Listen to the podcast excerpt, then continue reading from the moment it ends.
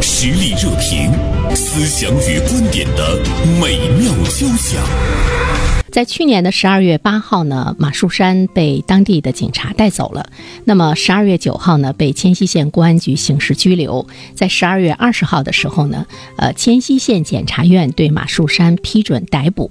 在十二月二十八号，迁西县公安局对此案侦查终结，以马树山涉嫌诬告、呃陷害罪，向迁西县检察院移送审查起诉。那么，在今年的一月二号呢，检察院向当地法院提出诉讼，罪名呢又加了一条，除了原先的这个诬告陷害罪，又加了诽谤罪。前后二十多天的时间，这个案子呢就办结完成了。办理的速度呢也是非常快啊。我们之所以跟您说，呃，哪天哪天哪天，你就能感觉这个工作效率非常高啊。那么，在今年的呃一月十二号呢，经济观察网的记者联系了迁西县人民法院的主要负责人，答复说需要与合议庭具体来沟通。啊，最新的消息呢是他被取保候审，已经回到了家中。但是今天呢，还有一个最新的这个呃消息，马素山已经 被撤销起诉。啊刚才说话的是金刚。那么同时呢，我 们我们请到直播，你好袁嗯生嗯呃，我们同时请到直播间的呢，还有明飞，我的同事哈，嗯，呃，起因呢是，呃，马素山作为一个七十五岁的老人，他是迁徙好人，嗯然后呢热心公益，然后呢在这一段时间呢，呃，在不断的写举报信，这个举报当地的一主要领导，然后呢举报的事件呢，一个是说这个在用人上存在不正之风，嗯第二呢是在整个城市量化工程过程当中存在贪污腐败。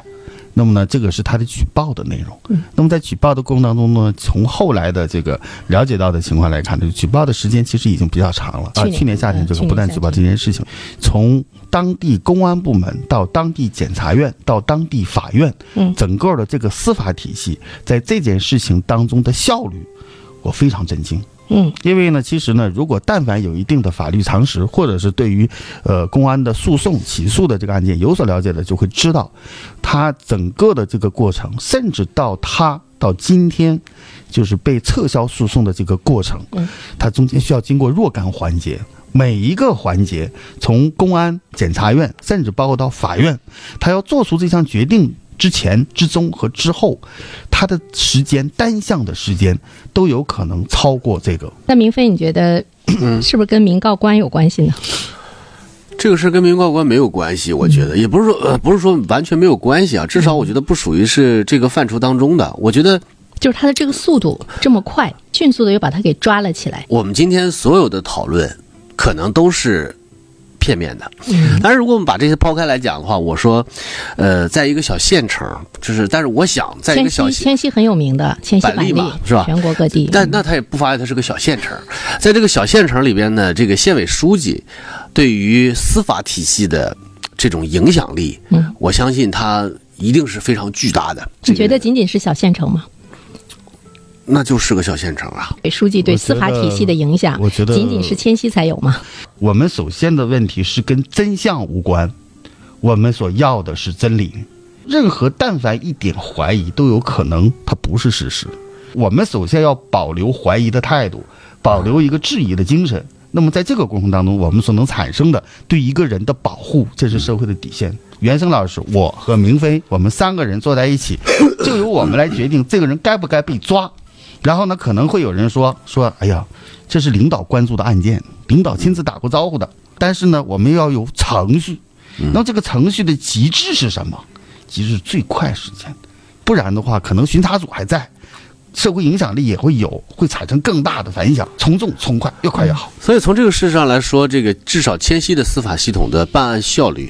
然后呢折射出来他们可能达到的营商环境的优越程度，是让全国的网友叹为观止的，就太快了。这样的，他能有优越的营商环境吗？我觉得他的这个不这个效率我可能我说就的这嗯个是意思针对是啥这件事儿我。说的是什么呢？我说的是，就是这件事情，如果说他想办的话，他可以办得如此之快。当时这个事情当中呢，其实扣上了很大的帽子，比如说对政治环境的影响，然后破坏营商环啊，境，营商环境的影响等等加在一起，然后就出现了。而且这个事儿呢是这样的。就这个事儿呢，一方面是因为这个迁西的这个司法系统的办案速度非常快，引起了很多网友的关注，这是第一点。第二点呢，就是因为马树山这个人，他做了很多的好事儿。对，然后呢，他又是什么这个各种模范啊什么的，然后同时呢，也是体制内的退休的职工，而且他七十五岁了，对，而且呢，还有人在盯着说，在咱们国家当中呢，七十五岁实际上是一个坎儿，为什么他现在又自由了？是出于一个什么样的理由？这里头就是这样的 问题，他非常奇怪。嗯从他这个最终给他定了，就是检察院起诉，嗯后来呢又说经过研究说这个，呃，包到现在撤回这个起诉，嗯都非常奇怪的。这不是一个应有的一个程序。你即便说一个人有罪，你给他送到了法院，那么到这个人宣告他无罪，嗯所有的这个过程，我认为他们都视法律为儿戏。就从马树山这个人本身来讲，他可不可以去再反告一些人？比如说，你把我抓起来这件事情嗯呃本袁身，胜老师他是你这样你是的不是很我很其合实法的我并这个不时候谁应该是被我告？并不关心马志山所有的这个事实， 关键是说他最后没有合理的解释，我觉得这个是对其实是这所样的啊有的公民都我不是按照啊很公平的一件事儿。按照我自己的分析哈，嗯然后我自己的大家没有判断。想过对这个老人带来的影响。让我来猜测一下这个事情的脉络哈，只是一种猜测，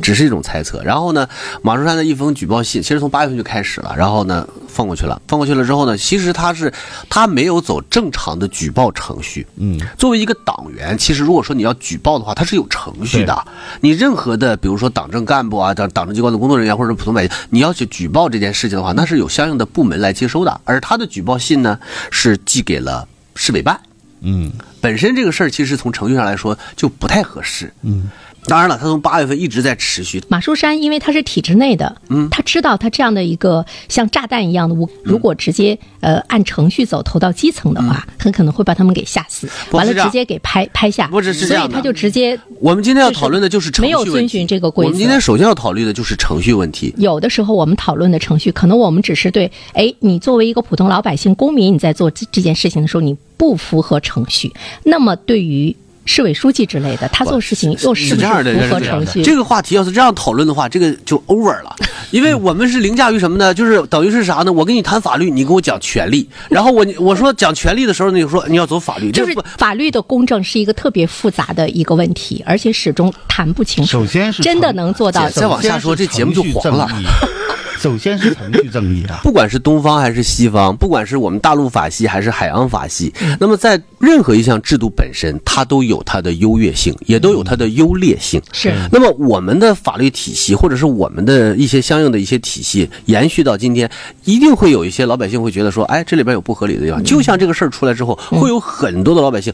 站出来直接就说说这个事儿就是因为当地政府有问题，这个马树山一定没问题，这个事情没有这么绝对的。嗯可以这么啊说，。都是猜测哈、是不是就会出现这个事情？比方说，来，赶紧这个事儿好好弄一下，太影响我们的这个营商环境了。嗯，市委书记一句话下来了，那么好了，那司法机关然后来办了这个事情，办了是这里边出现了个什么问题呢？舆情是全网的舆情，如果说顶不住怎么办？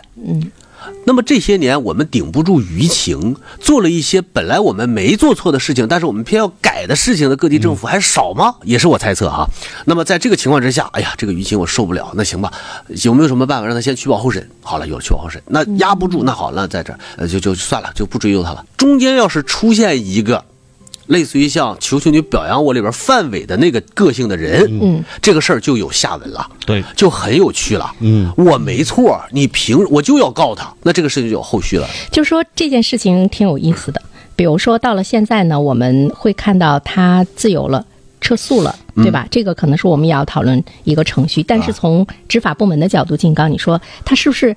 都要向大家来说明白呢？我真大相概到率底的是什认么为嗯呢？，嗯最终可能会有一个公安官方的一个正式的一个说法，但是这个说法跟这个案件本身不会那么透明。但如果马马树山较较真儿呢？呃，不，它是这样 的，这里头这个咱们咱们咱们先不要做这个假设。如果这里头没有经济观察网的记者写了这篇文章，在网上发的这个文章，以及嗯是包括大家所有的关注，它会进入到什么程序呢？就是检察院已经审查起诉，对起诉之后两项罪名，法院会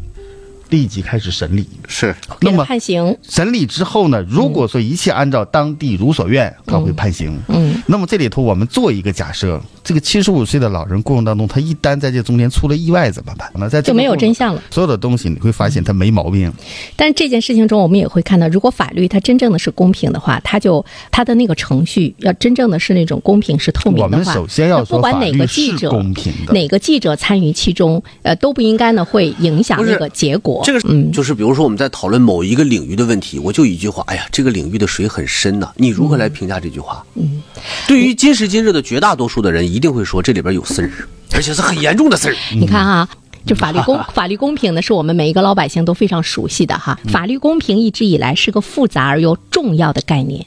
在各个国家和社会中都被广泛深入的探讨和解释。简而言之呢，法律公平是指法律制度和法律实践过程中对所有的人一视同仁，不偏袒任何特定的群体或个人的一个原则和要求。没错它是法治社会的基石，呃，确保呢我们公民的权利受保护和司法公正的一个重要的保障。嗯，但是它依旧被广泛的深入探讨和解释，而且它还很复 杂，没错，是这样的，在哪个国家都是这样。是这样的。我们要保留最后的一点东西，嗯就是我们不能随随便便宣布一个人有罪。嗯为什么我们讲叫证据？证据，证据，就是我们这个社会在这个问题上要减少错误。我没说不能有错，但是要没有公错平有有广告吗？呃，有广告之后再说，但是。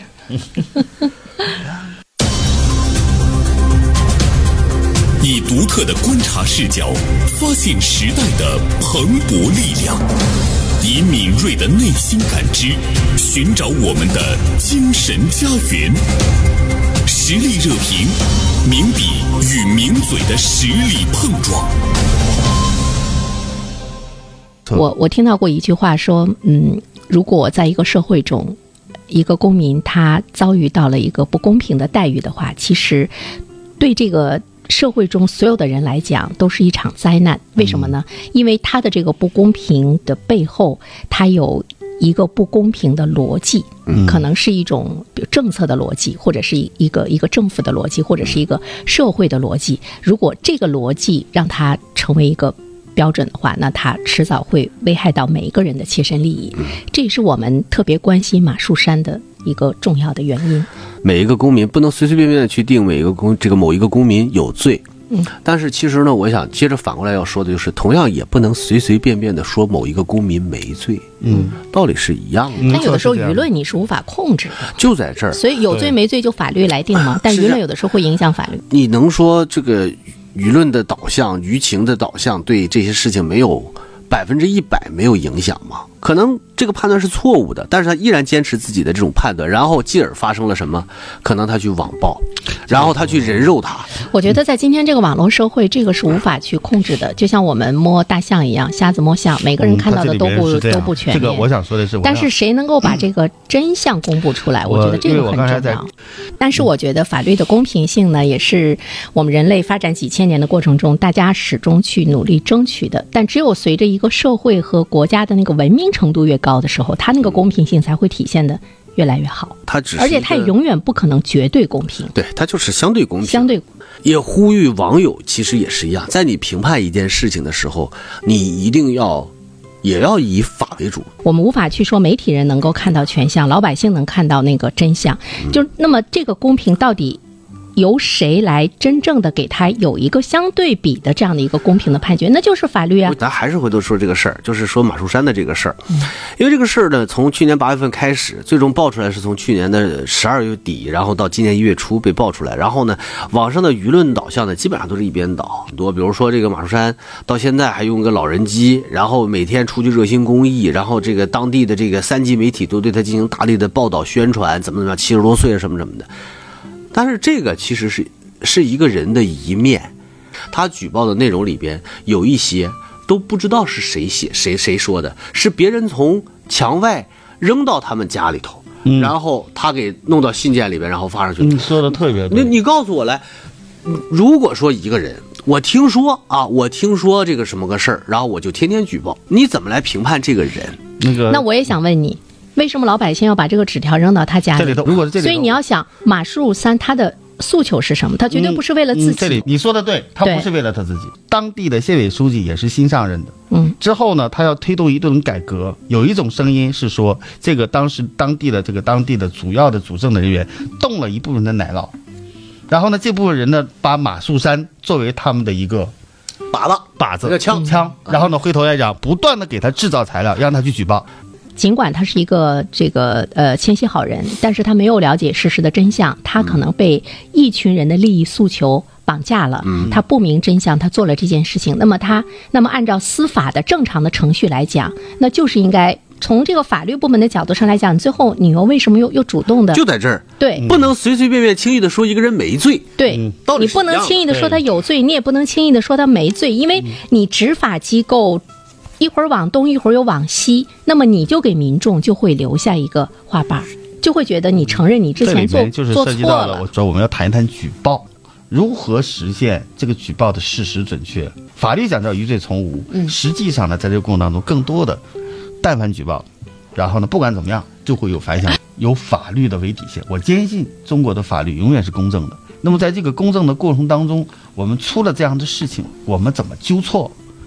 哪怕是别的城市的一个普通人的命运，其实更深远来说呢，我们就是在关心我们自己的对命运。你你现在你就到视频号也好，或者抖音也好，快手也好，你就去搜马术山，嗯，这个事儿哈，你就搜，然后你去看底下的评论，嗯嗯，我觉得有百分之七八十吧，嗯，都是在这博流量。你告诉我这是民意吗？并不是所有的人都有判断力，对，然后就是这个雪球就越滚越大，就会被不断的裹挟起来。啊，嗯制度一定要有，这是肯定的。那么，比如说，对于一个已经进入到了司法流程当中的案件，嗯你要不要去评论它？我我倒不太同意这个观点哈，因为我们刚才说了，法律的公平它不是绝对的，我们还看到还有冤假错案呢。有啊，对啊，是对有你不能说他因为进入到法律的这个程序之后，老百姓你就不能去评论了，你就不能去发声了。我我觉得但是我这样承认你刚才说的那个，就是我们今天的这个网络社会，我们的确是好多的事情呢，你被那个呃流量裹挟的时候，我们要真正的去看清那个流量中。有几个是真正的普通老百姓的声音，还是有些人是在利用流量在裹挟？我觉得这个我们是，无论是从政府的角度，还是从我们一个流量外的一个普通老百姓的是这角样度的，我们要去看清它。法律看事实，嗯，对吧？所以说嗯我但就是最后的确，你法律要公平。比如说那肯像定的呀马树山这件事情，嗯，他给他抓起来了，最后呢，现在又又给他撤诉了。那么这个前后的这样的一个。这么大尺度的这样的一个变化，嗯它就容易让人议论。有的时候你不让人议论，不让人说三道四的时候，是不是我们要作证？从管执四法二部八门讲的玩儿呢，对呀、嗯从政府的执法部门的这个角度上来讲，你做的让人无可挑剔，你摆事实、讲证据，你整个执行等这些方面，嗯真的是完全符合法律的程序。那么这个时候，网络上质疑的声音，甚至于想用这件事情带流量的声音，就会少，或者是说他会去称赞你。这个社会的最终的底线在哪里？嗯，就是对回，头这个来底讲线我，们的这个这个价值，包括它是一种巨大的保护措施。嗯，那么我也相信中国的法律，然后呢，最终一定是要公平嗯的，而且是不断的在完善更好的过程当中。嗯，那么我们现在呢，我们会纠结于好多问题，第一个关于权利与法治的问题，嗯第二个关于法律不断完善的问题，第三关于普通人。关于我们社会不同阶层对待法律的认识、态度，以及包括所有各方面的互联网宣传舆论的问题。之所以我们今天能在这儿讨论这些问题，就说明我们这个社会是一个开放的，嗯是公正的，而且是一个良性的。不管你是作为法律，还是作为纪纪检，还是作为媒体，它都有监督的职责。不单单是媒体，还是民众的那个监督，他都是希望你能够走正。对所以呢，对于司法机构来讲，就是你。刚才我们一直说他怎么样去保持他独立的判断和裁决，这个很重要。嗯，那么真正的司法机关，它要独立于一个政治势力和特殊的利益，而且呢，它只受那个法律和宪法的约束，才能够保证它的公正性。当然，这里面你也不能受什么个人意愿呢、信仰啊、特殊关系啊等等这些因素的这个干扰。但是我刚才说的这些都是文字上的，都是纸对上的。我嗯们怎么样把纸上的东西给它变成现实生活中的这个嗯过程太艰难。那么我们相信这个事情一定会水落石出。嗯我没要求它也是光明的，但是我要求它是水落石出的，或者是我纠结的点是我们的检察院体系，检察院是去复核，他提起起诉，然后呢来到法院最终判决。我个人认为，当地的检察院的体系太让人可怕了，就是它其实这个复核的功能没有做到，或者哦是没是啊这有样完善。，在我们国家的啊司检法察院是独立在的吗我？呃，在我们国家的司法体系当中呢，是这样的：如果说检察院做出不予起诉的决定，对公安机关是可以复议的。对，然后呢，复议之后呢，如果说无果，可以向上一级的检察机构接着复议。所以我刚才就说，要看这个事儿里边儿，公安局里边儿有没有一个特别刚的对这个办案人员。嗯，要不这无非就这几种可能。有没有一三方大面队里面的那个啊？对，那个秦程秦兵昊？程兵，成兵，然后领导有意有这个有相关的想法，好，快办办了办了，领导说不办啊，不办了，那那那这个事情很可怕。对啊嗯但如果说这个事儿，我这个公安机关，我好了，别管谁给我的事，这个事儿我接了，那好了，我就负责任，负责任我要办这个事儿。好，你公安那个检察院不起诉，我管你是什么县委是不是什么这那的，我就我就我就是复议。当然了，他也要执行，因为是职务行为嘛，但是真实的情况是 能拍电视剧了，不是可以真的 真实的情况 是有谁敢不听领导的呢？敢不敢听领导这个事儿，还得看你自己到底是不是个刚的人。你要是不刚的人，所以你就只能说，哎，算了，那我认怂。但是你要觉得说我是个刚的人，那我管你领不领导，我就认个理儿。所以啊，这世界那么多人，来听莫文蔚唱吧。那么多人，人群里